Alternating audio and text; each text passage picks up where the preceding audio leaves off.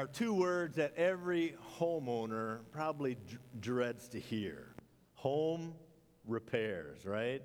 Have you ever wondered how much money that, that you should budget for home repairs? Well, let me just encourage you to budget a generous amount and then add a zero to it.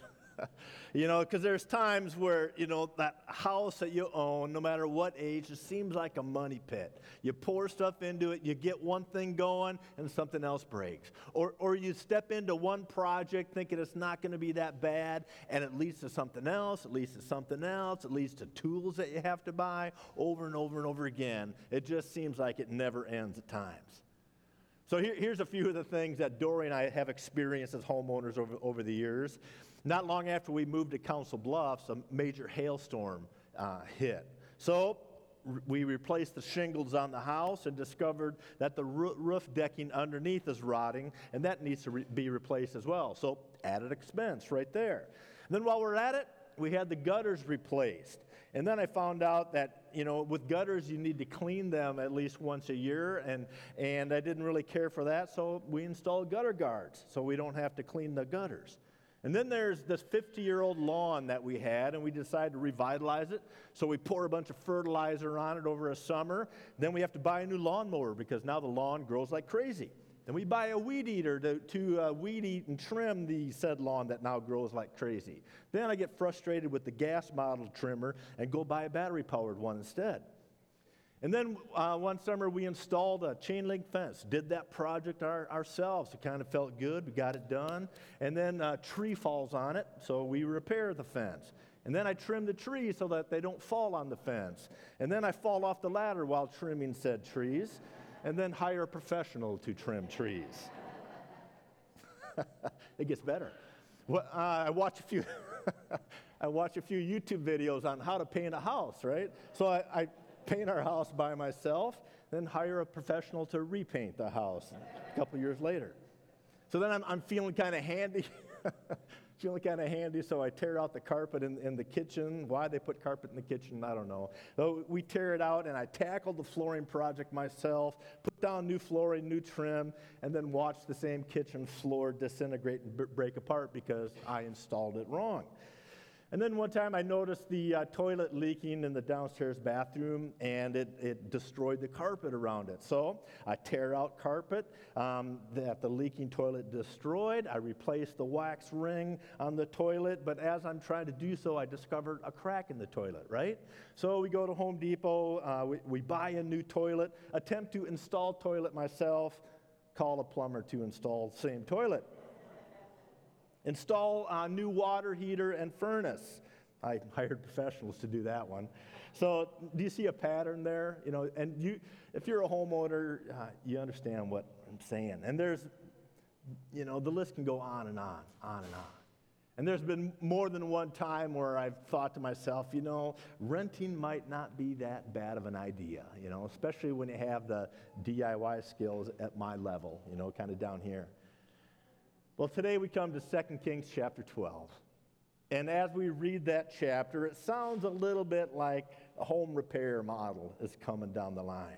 At least trying to find the money to do some repairs. But this project's a little bigger than a single family dwelling like Dory and I have ever lived in. This is about the temple in Jerusalem. Now, the one who took the initiative to uh, undergo this project is um, the king of the southern kingdom of Judah named Joash, or Jehoash, depending, different spelling. But it helps to know that for the Israelites, the temple is a big deal. You can't overstate that. It was symbolic of God's presence with the people. It started as a tent with Moses, and it was mobile. They, they moved it around during their wilderness wanderings. And when King Solomon came along, he built the very first temple in around 957 BC. So this temple was really reflected their faith. And so when the temple was in disrepair, when things were, were breaking down, it reflected a poor spiritual state for the people of Israel. And conversely, when the temple was well kept, when there was no damage, it was indicative of a healthy spiritual state and their, their level of worship of the living God. So by the time that Joash comes around, the temple needed a little repair. And this is probably about 140 years after it was originally built. So we're talking around 830 BC. And Joash sets out to raise the money to do the temple repair. And as he's doing so, as, as you read this chapter, it kind of, there's a sign that's leaning towards spiritual revival. You know, the, the needle's heading towards the green. Things are looking pretty good because there's very, at the very least, there's evidence of that things are spiritually astir in Israel. Things have been so bad for so long. So many kings were, were so evil, so bad. And here comes Joash. He sees the temple and he, he says, You know what? We need to repair it. And it takes money to repair it. And we get this feel okay, that revival's coming. It's almost there, it's just on the edge. But Joash encounters some roadblocks and obstacles that get the best of him. So, this morning in our series, Faith During Faithlessness, uh, we want to look at these roadblocks that Joash encountered. We want to look at how they impacted him and how we can overcome these same kind of obstacles in our life. We'll look at what went wrong with Joash, and by God's grace, what can we do differently? So there's four different roadblocks that we want to look at today from, from the book of Second Kings. And the first roadblock is simply not following God faithfully. And I, I know you're going, Captain Obvious, right? Well, it, it's, it's got to be said, not following God faithfully. So we pick up in 2 Kings chapter 12, the first two verses. In the seventh year of Jehu, Joash became king, and he reigned in Jerusalem 40 years. His mother's name was Zibiah, she was from Beersheba. Joash did what was right in the eyes of the Lord all the years Jehoiada the priest instructed him. So there was a man in his life, this priest named Jehoiada, who mentored him, who kind of discipled him in God's ways, and kept him pointed towards the Lord God all of Jehoiada's life. But unfortunately, when his mentor died, his morals took a dive. Now, he might have been king of Judah, but his faith was very shallow. Now, some Bible background here but before we continue. In, in the Old Testament, as we read through the book of Kings and, um, or read about the kings of Israel and Judah, there's, there's two parallel accounts the books of 1st and 2nd Kings, and also the books of 1st and 2nd Chronicles. They tell the same story, but with a different perspective. Kings kind of re- reports on, on the accounts as, as kind of like news headlines. They report it as it's happening, just a lot of action, a lot of facts, you know, just here, here's what's going on, just, just a report in that sense. But reading, reading in Chronicles, it's more like a documentary. Yes, it gives the fact, but it also gives a little bit of hindsight and interpretation to what was going on in the lives of kings. So the parallel account for Joash in 2 Kings 12 is found in Second Chronicles 24. Tells the same story. So in Second Chronicles 24, we read about his, his um, repair efforts. Verse 17 says, After the death of Jehoiada, the officials of Judah came and paid homage to the king, and he listened to them. They abandoned the temple of the Lord, the God of their ancestors, and worshiped Asherah poles and idols. Because of their guilt, God's anger came on Judah and Jerusalem. So after Joash's good mentor, Jehoiada, dies, these other men come into his life, and it tells us that he listened to them. And what was the result? He turned away from God, abandoned this project, and God holds him accountable for it. They turned away from the Lord and they served the false idols of the day. And it's just significant to point out the role that this guy Jehoiada, Jehoiada had in Joash's life. Because did, did you notice the difference? You know, back in 2 Kings 12, it, it says that he did right all the years that Jehoiada instructed him. And then back in Second Chronicles 24, it tells us as soon as he died, things went astray. You know, think about the role of other people in, in your lives for a minute. You know, who are you listening to? What, what voices are the loudest in your life? Are, are those voices men and women of faith who have a mature faith, who maybe are a few steps ahead of you as they're following Jesus? You know, are, and are you letting those kind of people speak into your life? You know, are you letting mature believers uh, mentor you, encourage you? And as I read, as I read that account, I think of how important the role of just having accountability partners in your life is. Th- those other men or women that can, you know, really say, "How are you doing? You know, how's your marriage doing? How's your your devotion time doing? Are you spending time in Scripture?" Those men and women that can ask you those hard, honest questions. It's so important to have that kind of relationship. So, this first roadblock that jo- Joash encountered was not following God faithfully, and he fell out of that as soon as the, the positive mentor in his life was taken away. Second roadblock that he encountered was that he simply was safeguarding sinful strongholds in his life. Now, for Joash, it, it was, uh, it was kind of like this thing where you could say he worshiped a little bit of this, but also a little bit of that. Because it says in, in verse 3 of 2 Kings 12, you know, he says, the high places, which was a reference to all the worship of the idols, the Asherah poles, the Baals, says the high places were not removed. The people continued to offer sacrifices and burn incense there. So they had, they had the temple on the one hand in, in, in Jerusalem where they would offer sacrifices, where they would burn incense, but it also says there were these other high places, there were these other places of worship that they would also offer sacrifices to. And they did not take those places down, and it represented those other gods in their lives. And as a result, there was not a complete surrender to the living God. And verse 3 of 2 Kings 12 is a perfect example of Israel's issue. They never did rid themselves of those elements of false worship. There was a syncretism going on worship of, of Yahweh, the living true God, and the worship of Baal, the other gods in that region, symbolized by, by the high places. And once they allowed those other elements of worship to continue, man, they took a foothold and they became a stronghold and it ultimately took them down.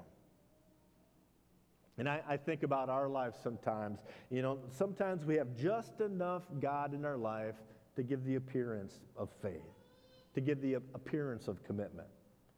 You know, we, we know just how, just the words to say, we know how to dress, we know where to show up, we know what to do to, to give this veneer of spirituality.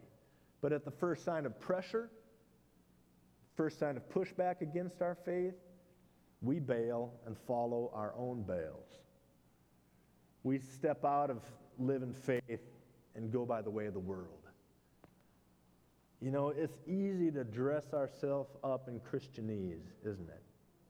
It's easy to do. You know, you just kind of show up to church, you, you do the worship thing, you, you, you know, you come for an hour, and everything looks good. But if we're only doing that, we end up really sa- safeguarding our own strongholds of sin.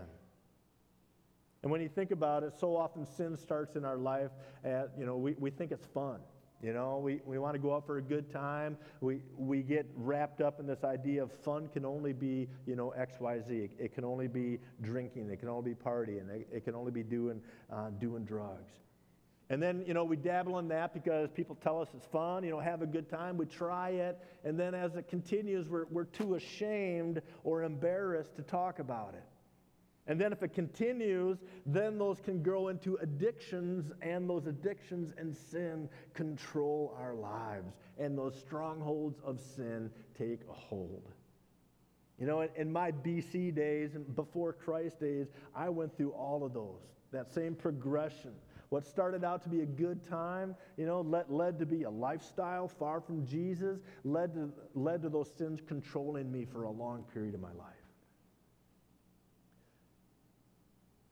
When Jesus was approached by you know, a, a teacher of the law, he was quizzed or asked, you know, what, what's the greatest commandment?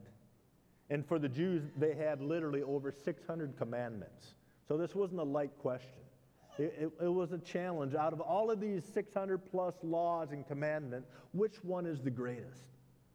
And Jesus says in Matthew 22, uh, he, re- he replies to this teacher and he says, Love the Lord your God with all of your heart, with all of your soul, with all of your mind. This is the first and greatest commandment. Now, a question for you Does that leave any wiggle room? Does that sound like there's any gray area to you? When Jesus says, Love the Lord with all of your heart, and all of your soul, and all your mind. But so often, you know, we tend to go through life with just a little sprinkle of Jesus here and there. At the right place and the right time, we, you know, we whip out little Jesus and sprinkle it on. And we hang on to sin like it's the precious ring of, in Tolkien's Lord of the Rings trilogy. But does that great commandment sound like just a Jesus sprinkle? I don't think so. It's all in for Jesus. You know, sometimes the, the best way to cook a steak or a pork roast is to marinate it overnight. You know, you let it sit, you let it soak. You know, if it's a pork roast, you marinate it in, in brine. And then next day when you cook it and you slice into it, it just tastes like, mmm because it's been marinating all night long. You know, if we were to cut into our, our lives, if we were to marinate our lives in Jesus and, and someone came cut into our heart and soul and mind, would they see Jesus? So, Journey, let me encourage you to soak your life in Him. Soak your life in, into God's Word. And as you do, allow Jesus to tear down those strongholds in your life. Ask Him to pull down those high places that still might be there. Ask Him to, you know, to remove those strongholds of sin. Give them over to Him. Let Him do the tearing down, and let us follow Him with all of our heart, soul, mind, and strength. Well, another roadblock that Joash encountered was that he gave away God's gifts.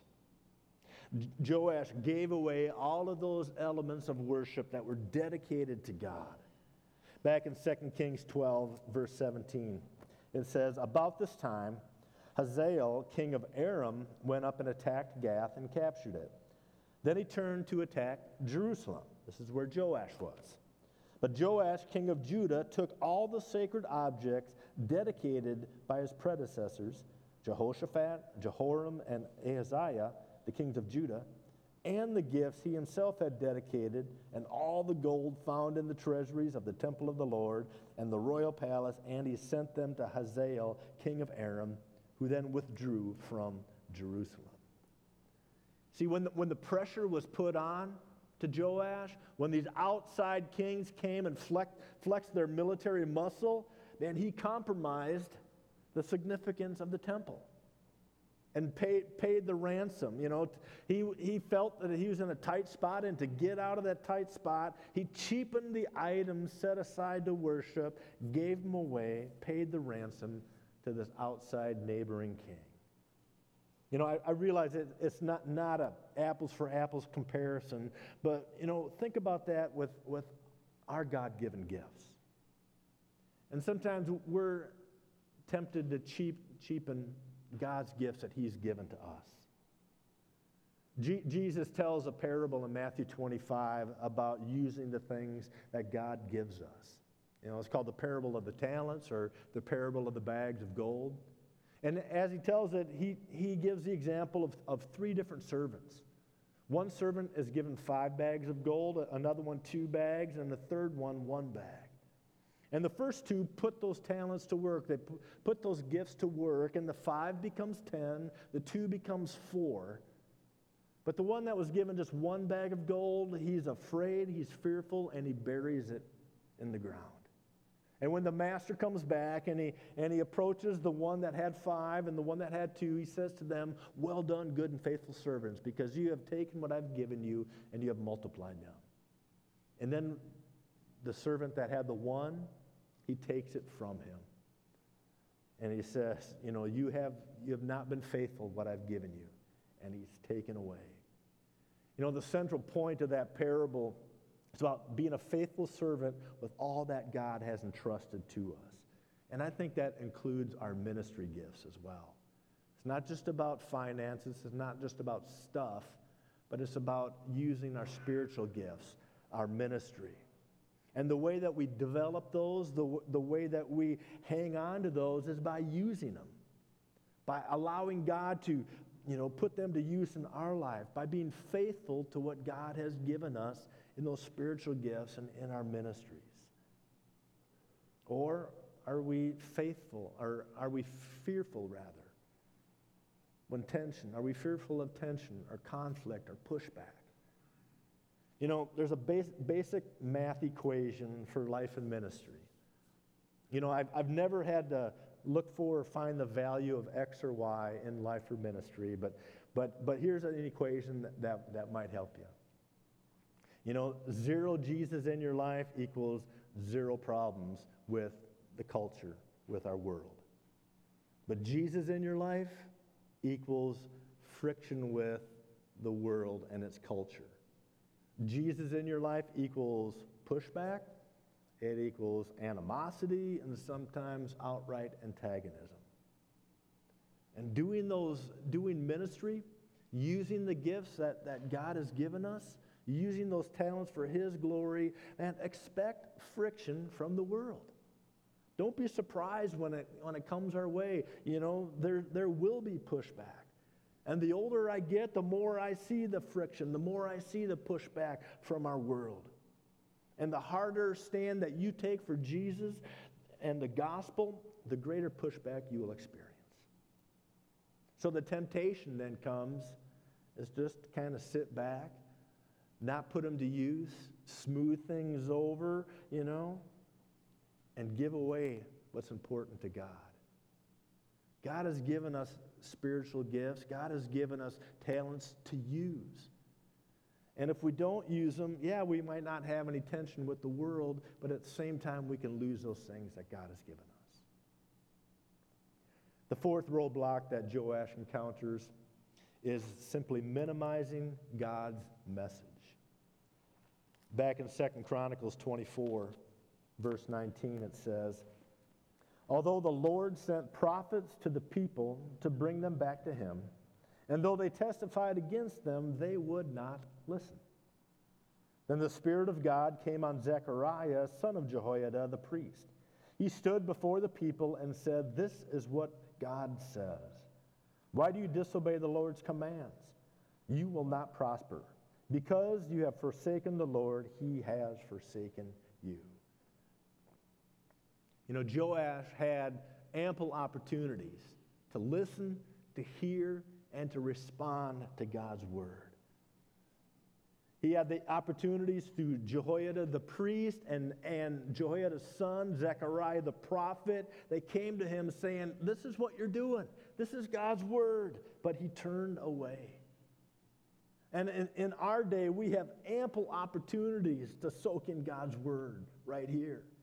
I mean, we have multiple translations of the Bible to choose from. We have Christian radio to listen to. We have Christian music. We have podcasts. We can soak it in multitude of different ways.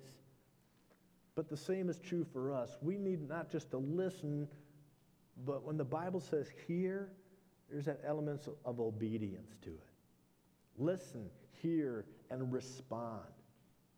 So, Journey, make it your habit to spend time in Scripture to soak it in, to respond to it, to obey it. You know, a little bit every day is better than nothing, right? Work your way through the 66 different books that, that make up our Bible. And then work on applying it to our lives. You know, we've looked at the roadblocks that came into the life of Joash. And, and in doing so, I, have I've hinted at how to overcome those obstacles in, in our lives as well. Now, now let, as we wrap up, let me just be really clear. Overcoming those obstacles that prevent God from moving in our life, man, follow God faithfully. Allow Jesus to pull down those strongholds in our life, those strongholds of sin. And use God's gift for ministry. As you do, your faith will grow, your faith will be strengthened as you step out in ministry. And lastly, maximize God's message in your life. We do that by soaking your life in Scripture. And ask the praise team to come back up this morning. And you know what? As they do, I, I am thankful that my spiritual life is not tied to the state of repair of my house.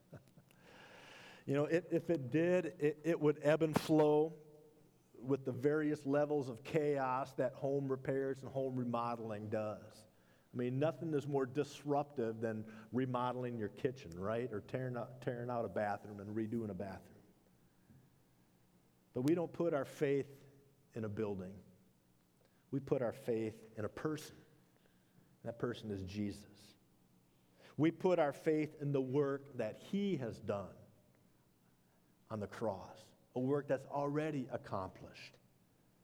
So, Journey, as I close today, let me just encourage you to put your trust, put your allegiance in Jesus today. Let's pray together.